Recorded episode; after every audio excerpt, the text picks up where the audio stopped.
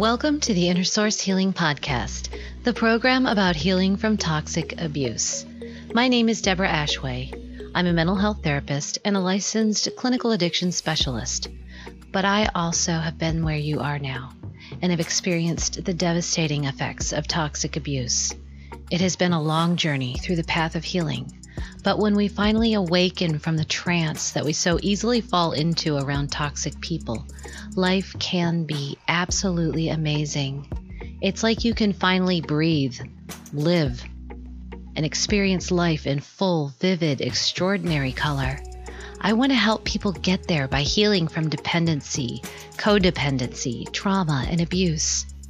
The healing process brings us through long-standing perceptions that have held us back from experiencing a more fulfilling and meaningful life.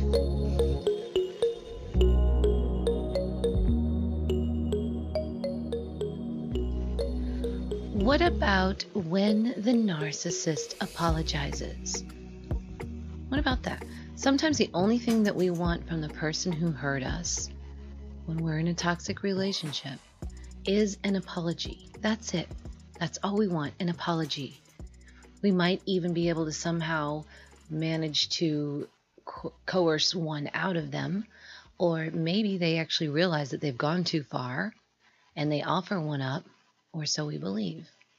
Is it an actual heartfelt apology? Is it an actual apology? Or is it an attempt to smooth things over to get back to the way things were, which is with them in control? And how do we know the difference? In this episode, we will explore the ways to tell if the apology is genuine or not, and we will look at what is behind the apology and the different types of fake apologies that are common among toxic people that they tend to use. And we're going to look at what to do. First of all, remember that people with limited empathy have limited ability to feel what others feel. And so that means that their primary focus is on their own image. So the chances of receiving a genuine apology from someone in the cluster B personality spectrum are very low. Taking responsibility for their actions is pretty much the opposite of what they want to do. Instead, they typically shift the blame outwardly so that nothing is their fault.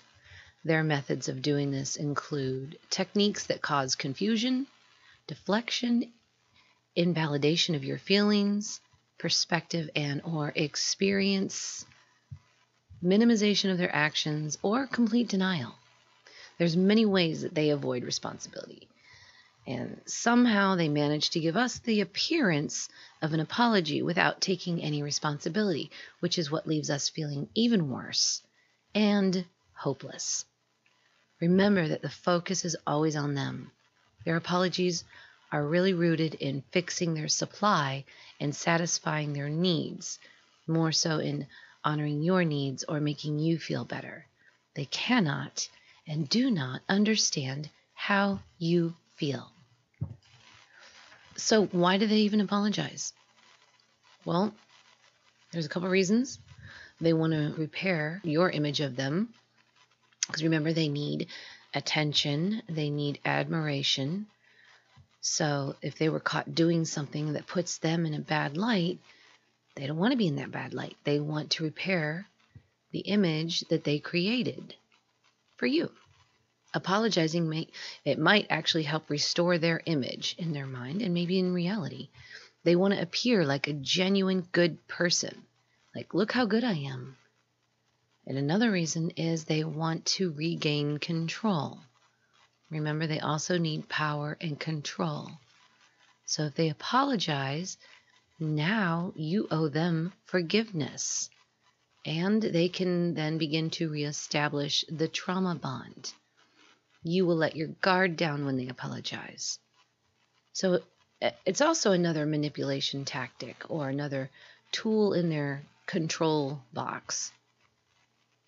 Once they apologize, it's kind of like, oh, well, I apologize. We no longer have to talk about this. So they're sort of seeking relief from the situation that they got themselves into.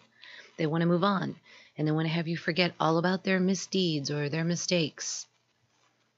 It, and it also might be an attempt to gain the advantage.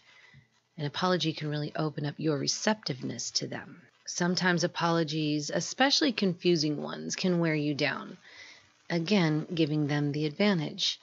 And so they also appear to care about your feelings.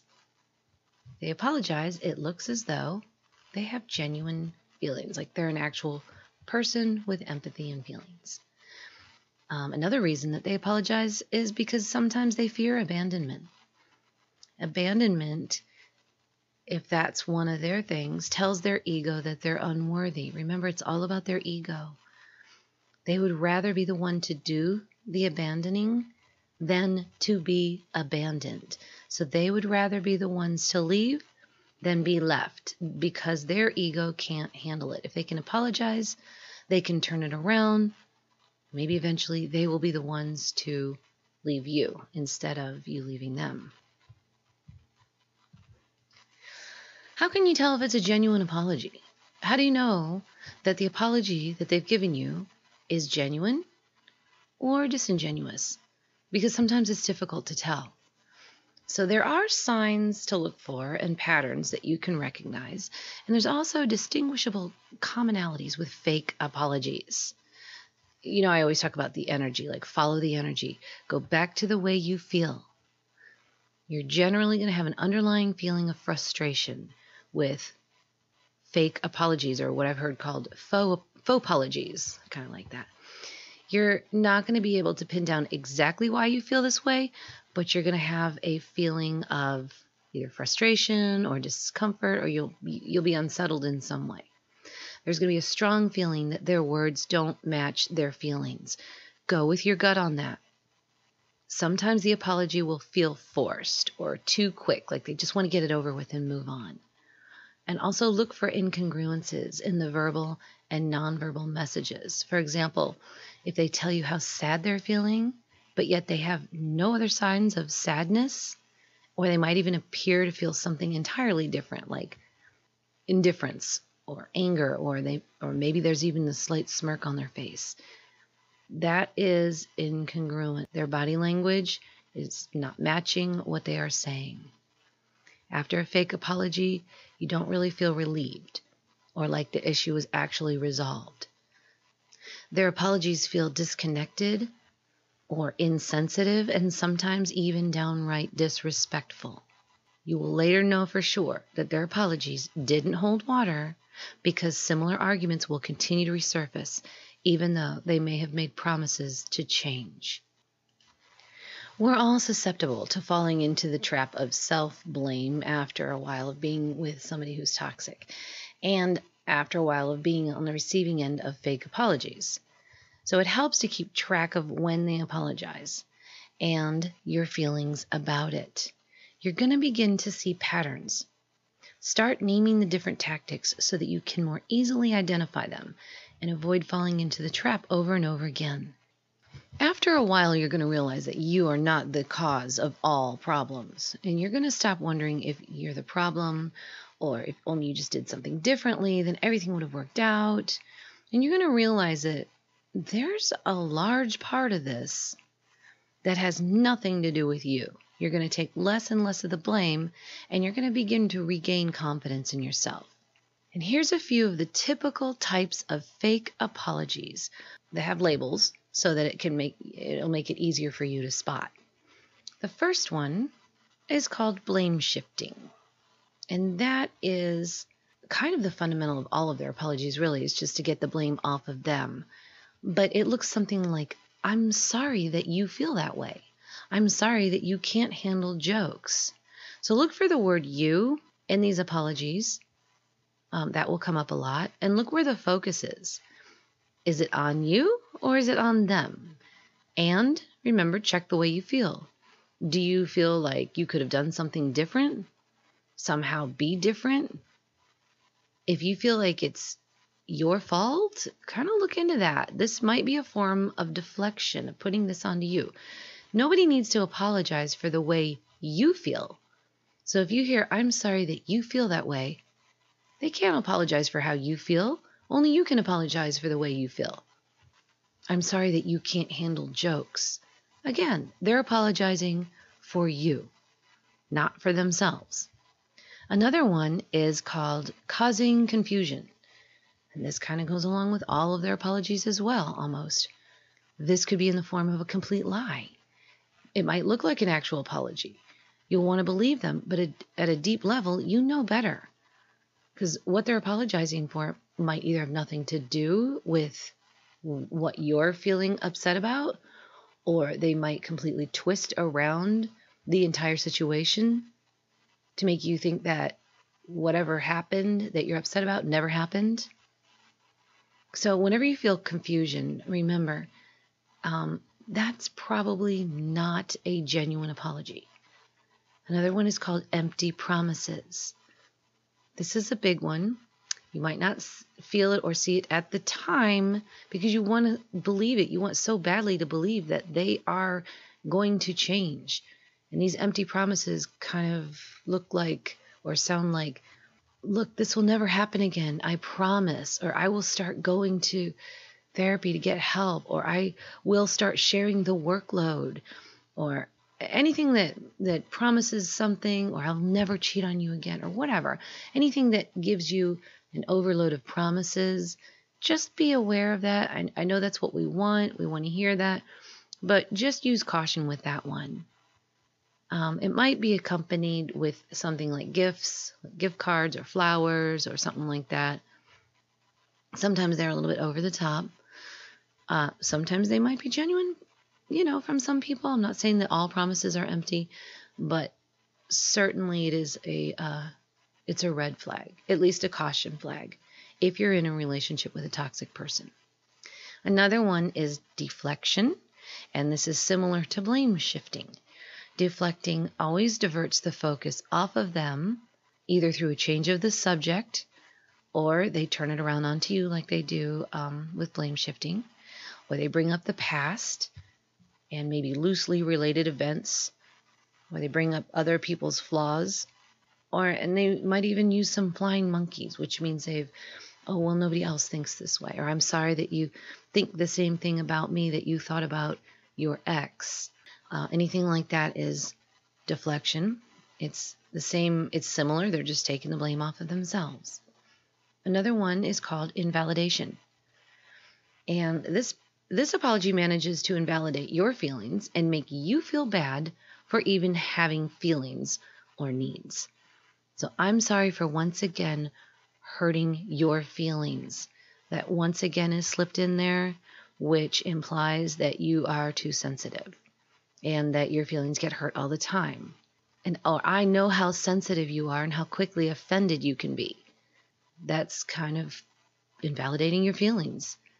Like you're too sensitive and you're too quick to be offended.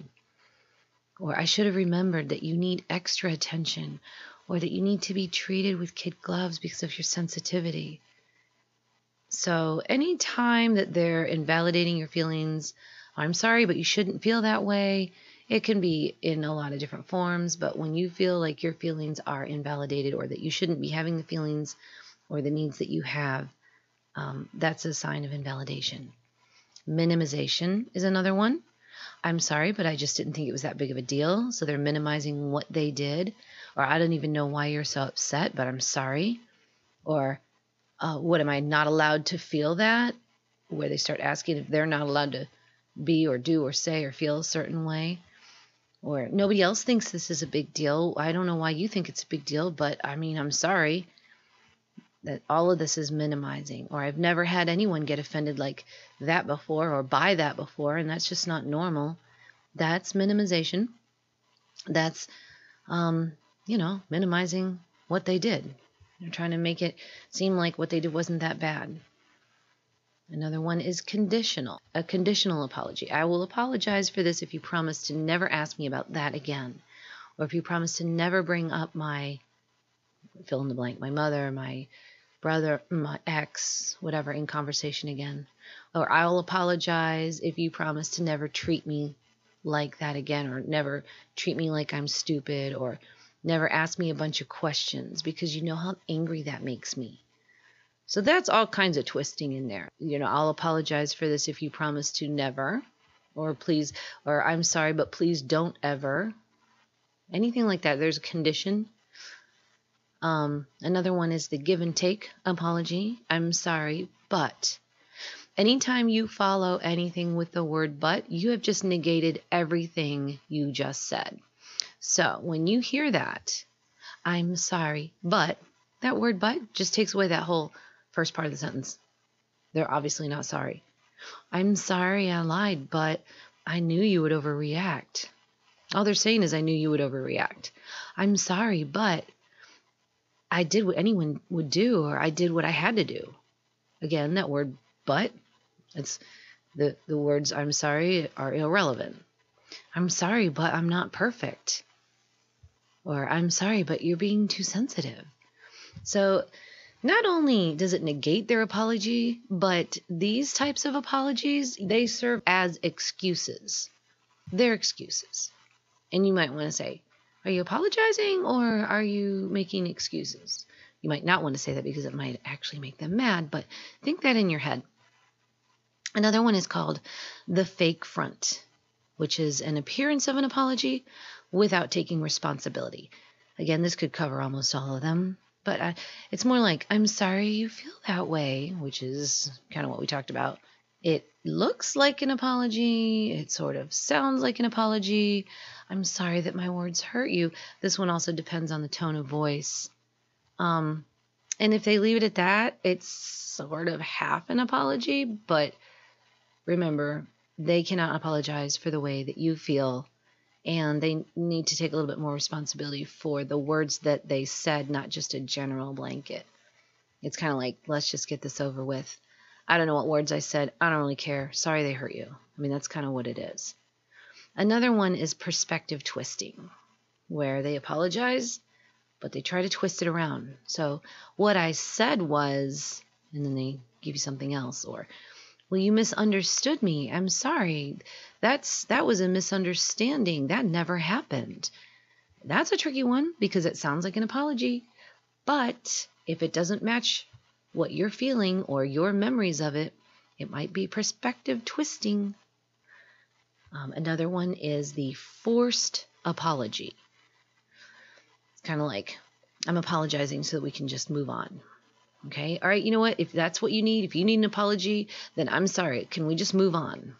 That's kind of like an, uh, like a forced apology, or, um, I was told to apologize, so I'm sorry. Or if I don't apologize, then I guess I'll hear about this forever. So I'm sorry. Or I guess you're going to force me into an apology, or I guess you're just not going to let this go. You're going to hound me until I apologize. Okay. I'm sorry. I said I was sorry. That's a forced apology. Obviously, an empty apology means nothing. And there's the overgeneralization apology, which is the blanket apology. Kind of like, I'm sorry for the way things are, and I'm sorry that we can't have a better life, or I'm sorry that you can't always do what you want to do when you want to do it. That, the last one, there's a combination of deflecting and an overgeneralization, but if it doesn't include what they did, which it's very unlikely to include what they did since they don't like to take responsibility, um, sometimes they just kind of overgeneralize. And again, overgeneralization, look for words like everything, always, never. Um, sometimes that's an indicator. Sometimes you're not going to see it. Like, I'm sorry for the way things are. That's just the way things are. That's not really accepting any responsibility. Um, the other one is the anger apology. And kind of sounds a little bit like the forced apology, you know. Uh, sometimes you can have a forced apology without anger, but the anger apology is more like, get off my back. I said I was sorry, okay? Or I'm sorry that you have it so rough. But you're going to know an anger apology when you hear it because it's going to have anger in it. So that's your starter list um, of disingenuous apologies, or fake apologies, apologies that don't actually mean anything. They're not real. So then what is a real apology? What is a genuine apology? There's three things that you want to look for, or three things that make up a genuine actual apology. Those are the three R's: recognition, responsibility, and remorse. The three R's. If you don't get those, it's not a real apology. It doesn't hold water. So number one, recognition.